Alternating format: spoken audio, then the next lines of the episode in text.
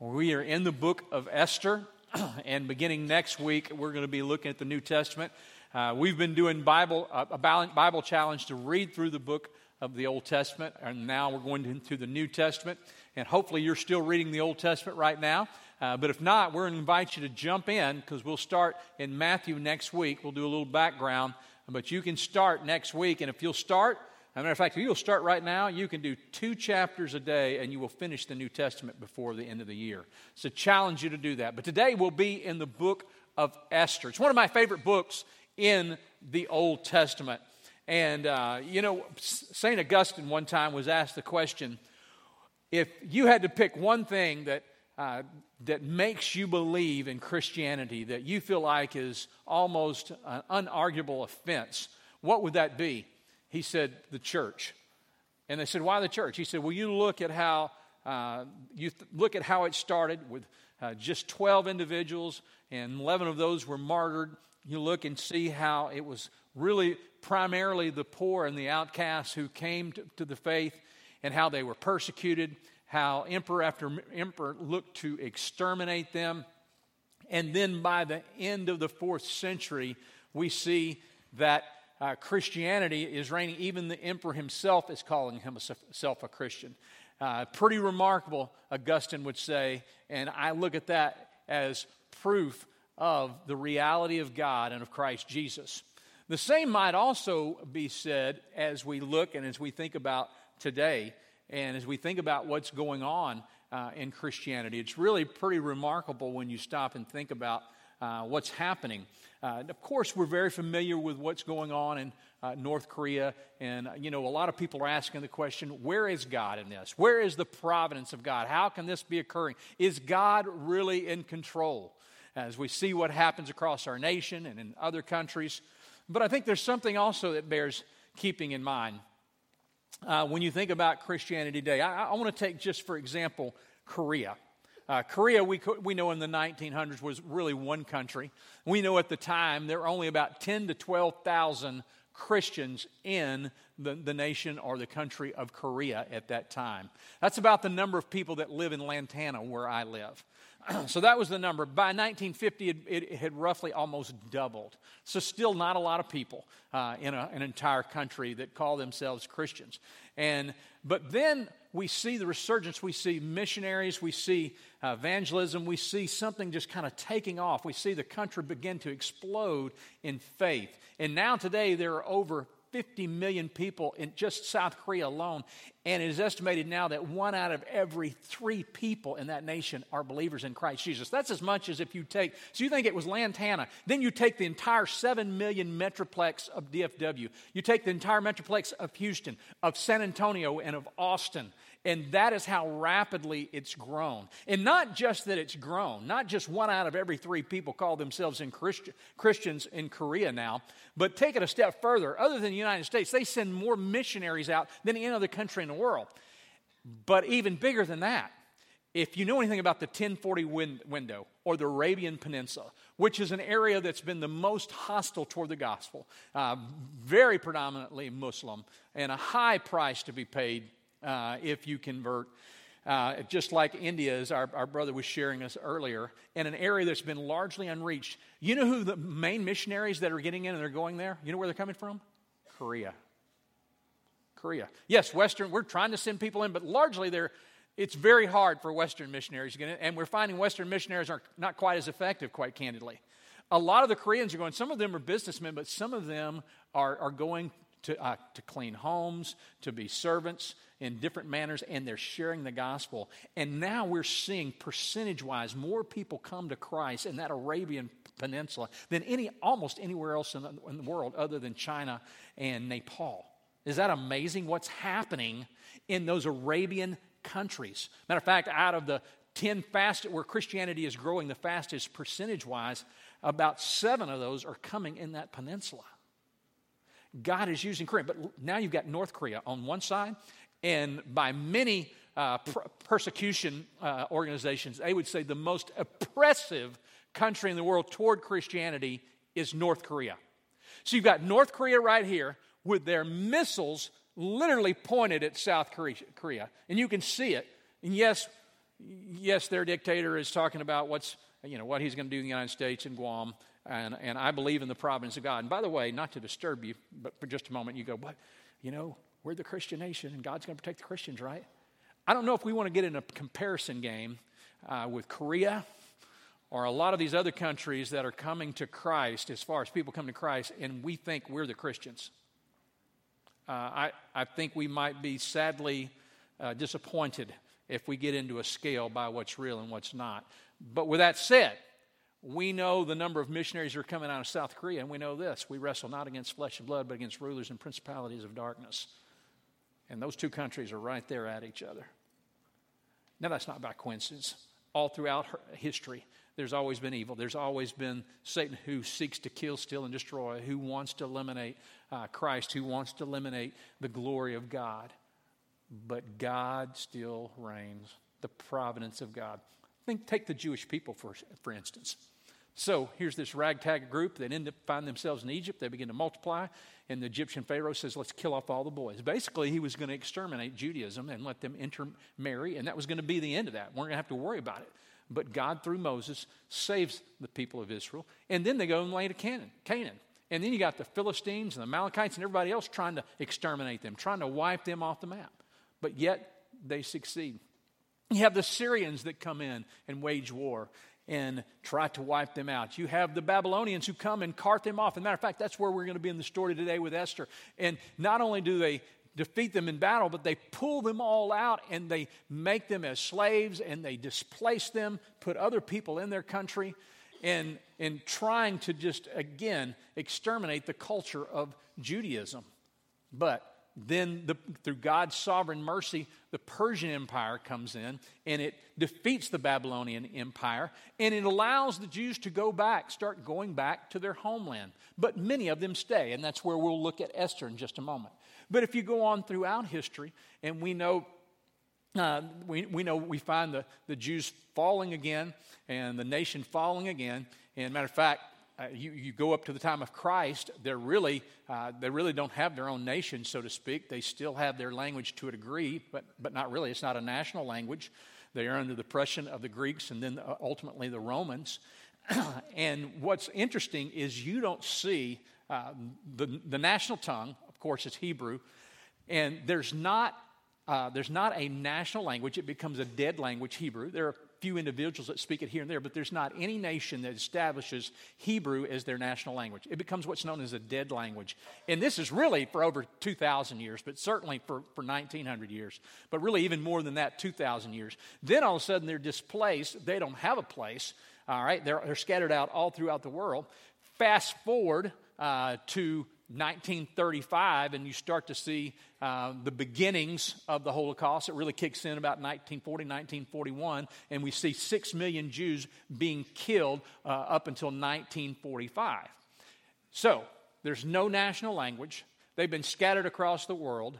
6 million of them have been killed through the Holocaust. So that's pretty much the end of Judaism. I mean, nobody in history, no people group in history has ever come back from that. But what happens in 1948? God's providence happens in 1948. The nations, many of them certainly not Christian nations, certainly not sympathetic to Judaism, other than they feel bad that 6 million of them have been killed, and they decide, and you can argue this, but because of the atrocities, we're going to reestablish a nation. So in 1948, the nation of Israel is reborn. Hebrew comes back from being a dead language, becomes a national language. And now the Jews are reestablished on the earth. Is that not crazy? Now, there are multiple times in history when it looked like they're going to be wiped off the face of the earth, this being one of them, this being one of the primary. And this is the story of how a Jewish orphan girl, a little girl named Esther, who didn't have a mother or a father, and she's going to be in serious trouble, but she has a cousin. Some say it was an uncle. Some of the translators say it was actually an uncle, but a cousin, or an older cousin or uncle named Mordecai, who comes in and adopts her. It doesn't appear that Mordecai has a wife. Looks like he's a single dad, and he's raising this little girl who's not his natural girl, but it's his niece or cousin, and he raises her. And it's in a time he's raising her in the area of Susa. Susa, the king there is Xerxes. Depending on what your translation might say, Ahasuerus, but that actually is the same name for Xerxes as we know him. Many believe he was the son of Darius that we read about in Daniel. Most powerful king in the world. He's over most of the known world, and he's about to go over the last little sliver of Greece that he's going to go after here in just a little bit. But here's this little orphan girl growing up in the capital city with her cousin who works at the gates. And there's King Xerxes, but then there's a girl. We'll go ahead and put the characters up here on the board. Then there's the queen. Her name is Vashti, and Vashti is the queen to Xerxes. But Vashti, we're going to read about in just a moment, dishonors him, so he removes her. And then there's also someone called Haman, who is the prime minister, who's kind of the villain of this story. So you've got Xerxes, the king, the Persian king. You've heard of the law of the Medes and the Persians. Many scholars say this is attributed back to him, the most powerful man in the world. Vashti, his queen. Esther, a little Jewish orphan girl who's been raised by Mordecai, her cousin. And then you've got Haman, who is the prime minister, the number two guy in charge. Now, let's pick up in our story, beginning in Esther chapter 1, beginning with the first verse. And in Esther chapter 1, now in the days of Ahasuerus, who is also Xerxes. I like saying that name better, and it's what we call him. Xerxes, who's reigned from India to Ethiopia over 127 provinces.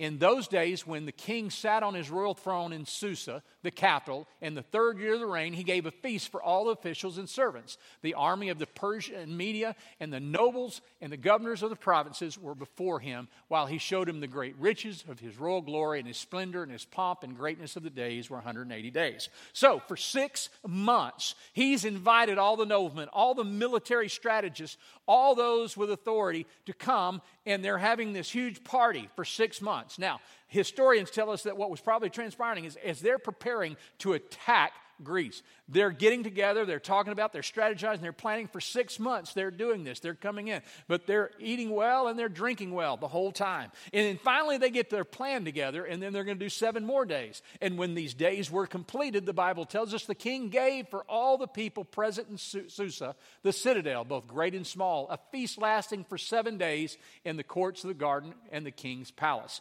So they all came together, they've got their plan, and so, okay, the last 7 days, everybody come in. We're going to have a party. We're going to take Greece. That'll be the end of the empire. We will completely dominate the whole known world. So we're not going to read all the rest of that in the interest of time. Go ahead and skip down to verse 11. They begin to drink. They begin to party. They begin to do everything. And then they decide that they're going to have, the king decides, you know what? I want to have Queen Vashti come in. I want everybody to see her. You think it was for intellectual purposes? I think not. He wants his queen to come in, and some scholars say the reason he wanted his queen to come wearing her crown is because that's all she was wearing. There's a case being made for that. But guess what? The queen says no in verse 12, and she refuses to come, and the king's command delivered by the eunuchs. At this, the king became enraged, and his anger burned within him. They've been strategizing for 6 months. Now these last 7 days, they're having this big banquet. He wants to show off his queen before he goes into battle. And she says, I'm not going in there with all those guys. She refuses, and he becomes angry. Now, he is not a reasonable man, history tells us. Matter of fact, when he goes in this battle and he loses 300 ships because of a storm, he orders his officers all to take whips and go to the sea and to give the sea 300 lashes with a whip. This is the kind of man we're dealing with right here. He's not always reasonable. And so now he finds himself, his queen, who he greatly appreciated and respected and honored, has basically embarrassed him. So he has her vanished. He has her excommunicated. She's gone. And so that's what transpires with her. And then he goes off into battle. And he's there for a while. At first it seems like it's going well, but then in the end it doesn't. He takes over history tells us he takes over 1 million men, many of them mercenaries. But then at the end, things don't go well. He loses the majority of his troops, comes back without a victory, comes back without riches, without pride, and now he doesn't have a queen either. And so now he's depressed. And his staff sees that he's depressed, and they say, you know what? Let's do this. Let's have a Miss Susa contest. Let's have a Miss Persian Empire contest. Let's have a beauty contest. And let's get all the most beautiful women all over, and then we'll bring them all in, and then he can pick one. So they tell him about that, and he goes, that sounds like a great idea. I think we'll do that. And so that's exactly what they do. And so you pick up in Esther chapter 2, verse 17, and the king chooses a young orphan girl who was a Jewish girl. He didn't know she was Jewish, raised by Mordecai, and she's the one that makes the great impression. She's probably 16, 17, maybe 18 years of age at this point. And the king loved Esther more than all the other women, and she won the grace and the favor in his sight more than all the other virgins, that he set the royal crown on her head and made her the queen instead of Vashti. Then the king gave a great feast, because he liked to have those, for all of his officials and servants. It was Esther's feast. He also granted remission of taxes to the provinces and gave gifts with royal generosity. Now when the virgins were gathered together the second time, Mordecai, her cousin, was sitting at the king's gate, because this is where he worked. And Esther had not made known her kindred or her people. She has not told them. Mordecai said, don't tell them that you're a Jew. There's a lot of bigotry here. There's a lot of racial oppression. It's not going to go well. You just keep that to yourself. And so she's not said anything. She's done as her cousin has asked her. And Mordecai had commanded her, for Esther obeyed Mordecai just as when she was brought up by him. So here she is, 17, 18, in the courts, but she still honors and respects her cousin. And in those days, as Mordecai was sitting at the king's gate, Bigthen and Teresh, those sound like Teresh names, don't they? Bigthen and Teresh, two of the king's eunuchs who guarded the threshold, became angry and sought to lay hands on the king. And this came to the knowledge of Mordecai, and he told it to Queen Esther. And Esther told the king in the name of Mordecai. And when the affair was investigated, it was found to be so, and the men were both hanged on the gallows, and it was recorded in the book of the Chronicles in the presence of the king. Now remember that phrase, it was recorded in the book of the Chronicles in the presence of the king, because that has to do with part of the sovereignty and the providence of God. So what's transpired? Well, Vashti has been vanquished, so to speak, and Esther has now become the queen. She's now she's now in the court of the king, and she's been given this new position of power, but no one knows that she's a Jew. Well, as we fast forward a little bit here, we find ourselves in chapter 3. And in chapter 3 of the book of Esther, we see something transpiring. There's a villain. The villain's name is Haman. And Haman is the guy who's second in command. He's manipulated his way up the ladder, and he has taken his robe, and he's embedded, some Jewish scholars say he's embedded a pagan god into his robe, and he identifies and deifies himself, and he commands that everybody fall down and worship him when he comes into the room.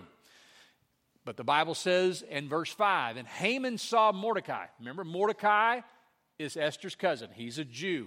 He's an upstanding Jew. And when Haman saw Mordecai did not bow down or pay homage to him, Haman was filled with fury. Haman's second in command. Do you see this emblem I have? Do you know who I am? Then you should worship me. Bow down. But Mordecai refuses. But he's disdained to lay hands on Mordecai alone. So as they had made known to him the people of Mordecai, Haman sought to destroy all the Jews, the people of Mordecai, throughout the whole kingdom. So what's happening here? Well, Haman is so offended that Mordecai won't fall down and worship him, that instead of just taking out on him, he thinks to himself, as he is so canonical and evil, he says, you know what? He's a Jew. I'd like to see them all wiped off the face of this map, so I'm going to devise a plan where we get rid of all of them. It's not enough just to get back at Mordecai. He's probably one of those guys that'd be willing to die and be a martyr, but I'm going to get rid of all of them. So that's exactly what he sets out to do. He makes a plan, and his plan is this. He goes before the king. He's second in command. He has the king's ear, and he says to the king, there is a certain group of people here in our country. They're not native. They're not nationals, but they live here, and their customs are different. Their rules are different. They don't observe our laws. They don't observe our customs, and they are becoming problematic for your kingdom, and I fear that it may lead to a revolt at some point. So let me deal with them. And the king says, do as you see fit. And so he commissions him and gives him his stamp and commissions him to go and to do as he sees fit. And so Haman announces there's going to be a day of reckoning, All Jews will be killed, matter of fact, and if you kill, you can kill whatever Jews you want at this point, and if you do it starting at this day, you can have all their resources. Everything that they have, you can have the plunder.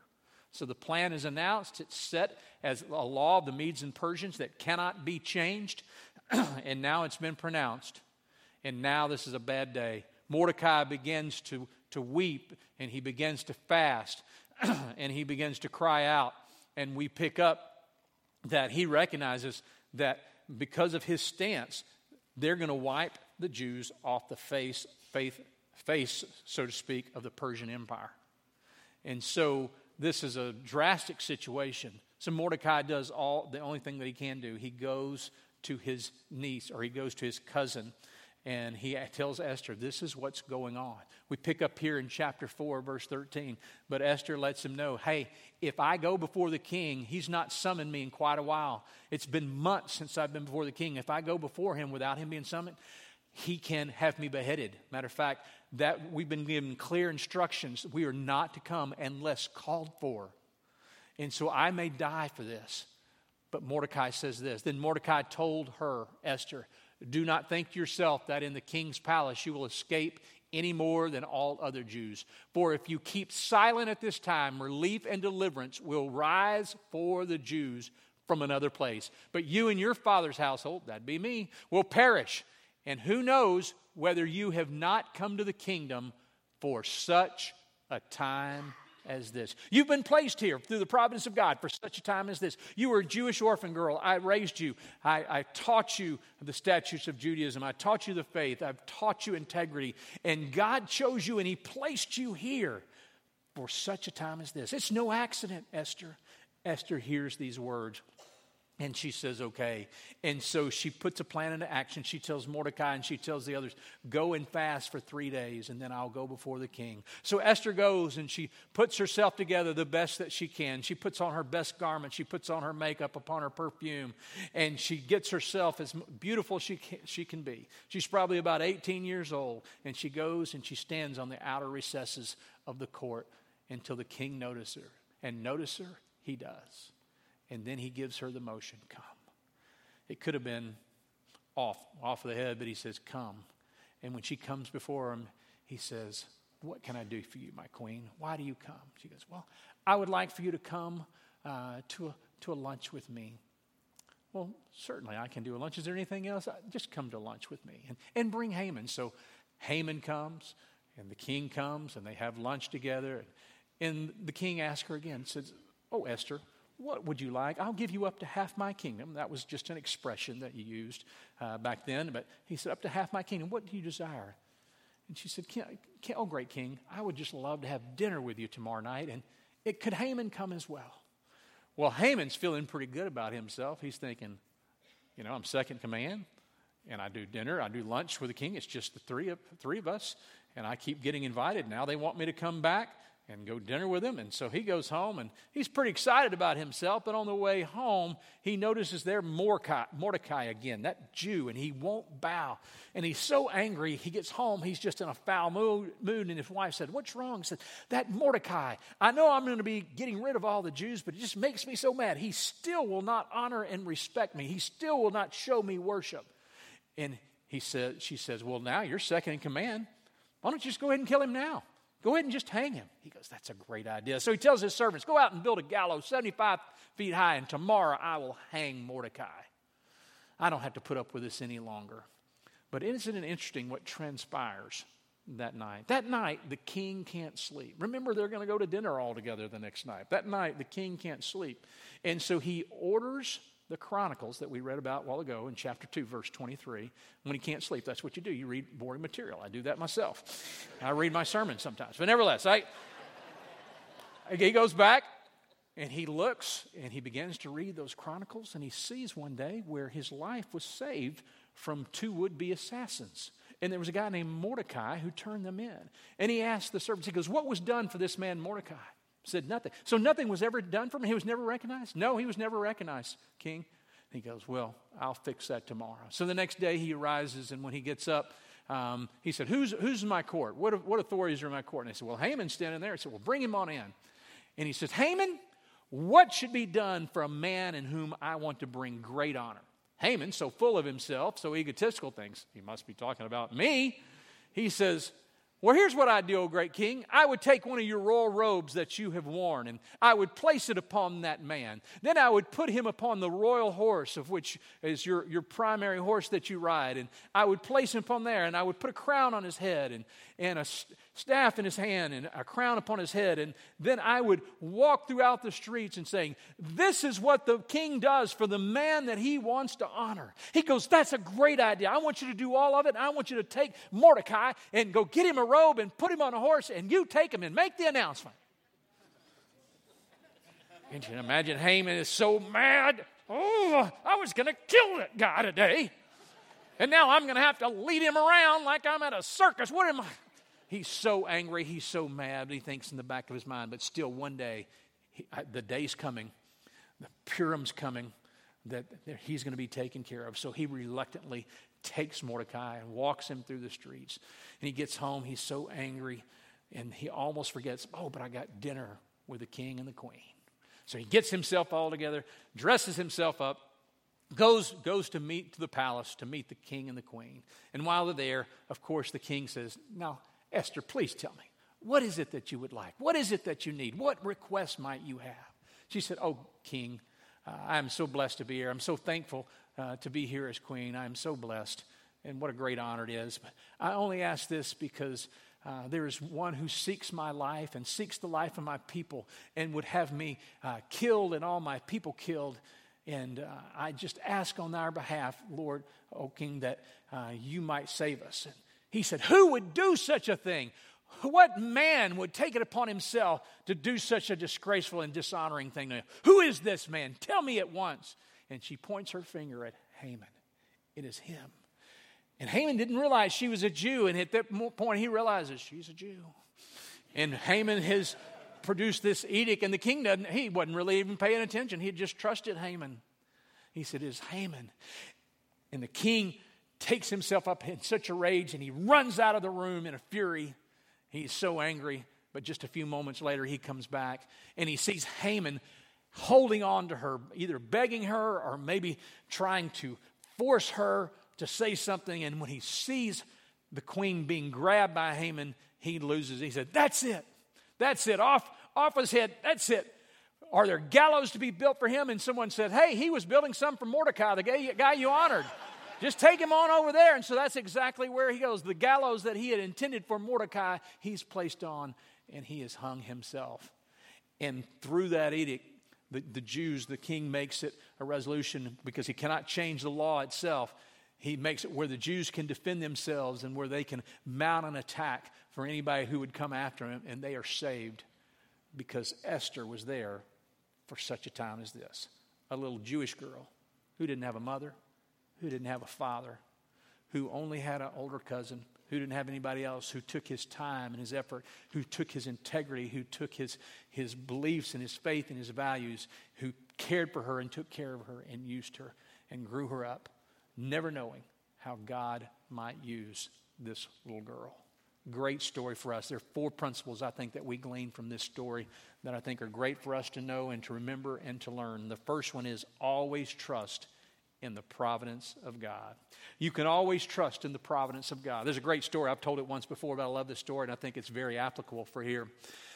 There was an old man one time who had a horse, beautiful white stallion, but he was a poor man, and he had a small farm, and his crops had not been good that year, and things had been difficult. It had been a very harsh winter, and so he barely had enough to get by. And the king gave the option, said, hey, if you'd like to, I would love to buy that horse from you. That's a beautiful horse, and I'll give you a good sum of money. But he turned it down because that was all he had to work with, and he just felt like that was his horse and he should keep it. And the line had been passed down in his family, so he decided to keep it. And some of the neighbors said, that's crazy. You should have taken it. You could have your house fixed up. You could have food for the next 3 or 4 years. He said, well, it's too soon to see right now, isn't it? Well, not too long after that, the horse ran away just a couple weeks later. And it was gone. And those same neighbors and townsmen came up and said, oh, old man, you're such a fool. Why did you not sell that horse when you could? Now your horse is left and you have nothing. What a foolish man you've had. And he goes, well, it's too soon to see right now, isn't it? Too soon to tell. Well, a couple weeks later, that horse came back and had 3 other beautiful stallions with it. Now he's got 4 stallions here, and he's in great shape. And the townspeople come to him and say, oh, man, you're certainly wise. You didn't sell that horse. You didn't give that horse up, and now you've got 4 horses. And so you're able to sell 2 of them, and he kept 1, and he sold 2, and he was able to produce enough food for the next couple of years, and he put himself in a better financial position, and he still had his horse. They go, how wise and smart you are. Well, just a couple weeks later, his son, his only son, was helping him break that other stallion when all of a sudden he got thrown off that stallion, and both of his legs were crushed, leaving him where he couldn't walk and almost completely crippled. And some of the townspeople said, oh, you're a foolish old man. If you would have sold all 3 of those horses, you'd have been fine, and your son would be able to walk now. Now he can't help you with the crops, and now you're just kind of in a bind again. You're certainly a foolish old man. And what did he say? Well, it's too soon to tell. Wasn't but a couple weeks later that war broke out in the kingdom, and the king solicited all the young men to come and fight on his behalf. And they went off into battle, and most of the young men of that town were placed on the front line, and almost all of them were killed. But the old man's son could not go to battle because he couldn't walk. And so many of those same townspeople came back and they said, oh, old man, you are certainly wise. Our sons went to battle and they didn't come back. But you were so wise. Your son's legs were crushed and he couldn't go. And now you still have your son. You have your horses. You have your home. He goes, it's still too soon to tell. Can I tell you this? Regardless of what's going on in your life, no matter how bad the oppression, whatever it may be, physical, financial, emotional, social, can I tell you it's too soon to write it off. It's too soon to tell, because we believe in a God who can redeem all things. Never forget that. Never forget also that Mordecai, what did he do? Never forget the impact of a godly role model. A godly role model. Here was a man who decided to take a child that wasn't his. It was a relative, a child that wasn't his, and he invested in that child, never knowing what might become of it. We have up here rocks, and these are rocks of all the children and all the students that have been in our church in the last 6 months. And I'm going to ask you at the end of the service, if God places you on your heart, to come and to grab 1, 2, 3, 4, 5, however many kids you would pray for this year, that you would pray that God would work in and through their lives. You would pray the providential blessings of God upon that child. I'm going to invite you to do that. That's what I believe Mordecai did. Prayed for his cousin. It wasn't his son or daughter, but it was his niece or his cousin, and he prayed and he invested. And the third thing I would tell you, the impact of investing in someone is powerful. That little girl, her life was not only changed because he invested in her life, the entire Jewish nation through the providence of God was saved. Because a man decided to be a model, and he decided to invest. Not because it was convenient, not because it was easy, not because he was going to get anything from it, but because he knew it was the right thing to do, and God had placed it upon his heart. Same is true for you. That's our opportunities to serve in our children's ministry here today. Never underestimate the importance of an investment that you make in someone.